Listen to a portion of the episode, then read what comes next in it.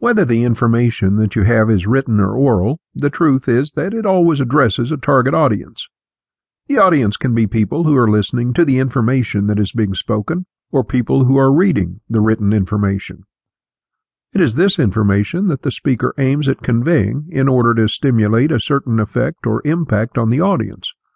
However, inasmuch as all this is public speaking, one thing that you have to appreciate is that public speaking is different from written communication. This is because public speaking often has to have an audience that is gathered at a venue for some occasion.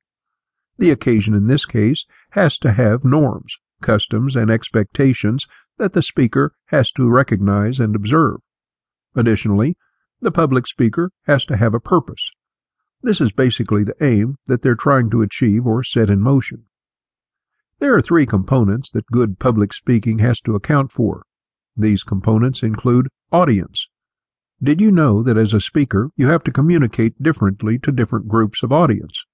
Well, let's say that you want to tell your grandparents about your fiancé. The way you'll do it is quite different from how you'll tell your friends about the same. In the same manner, you'll find that when you're discussing about trees with your biology professor, the communication style is quite different from that of a younger sibling, despite the fact that the subject is the same. When you're making an argument about public policy to the Republicans and to the Democrats, the manner in which you do it is also very distinct from each other. When you're preparing to do public speaking, you have to remember that two questions inform audience adaptation who the audiences are and what traits about them are relevant. Who are they?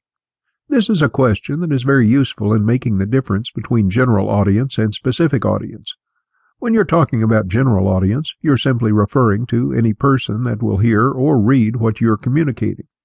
However, specific audience, on the other hand, refers to a small proportion of the general audience who the speaker is aiming at conveying a specific message to. The message is meant to reach the specific audience in a different way from the rest of the group. When you're aiming at communicating information to people that have different levels of knowledge on a certain subject issue, it's important that you pitch the information in such a manner that the non-experts will understand, while not compromising the comfort of the experts. You do not want to communicate information in such a way that the specialists in that field find it objectionable. When a student is making an oral class presentation, the truth is that they are addressing the entire class, but they're making a special effort to address the expectations of the professor.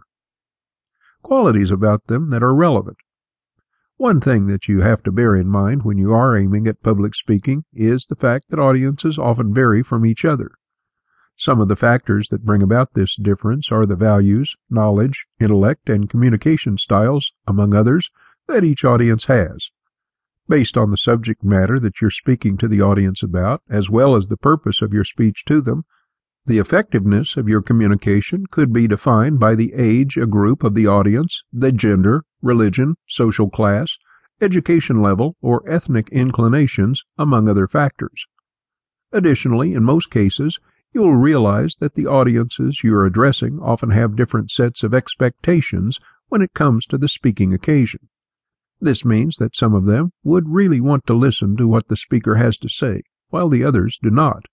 Other groups in the audience could be there just for entertainment while others are seeking knowledge. The truth of the matter is that when speaking to the target audience, you have to bear in mind that some of them are interested in being persuaded while others may not change their minds no matter what.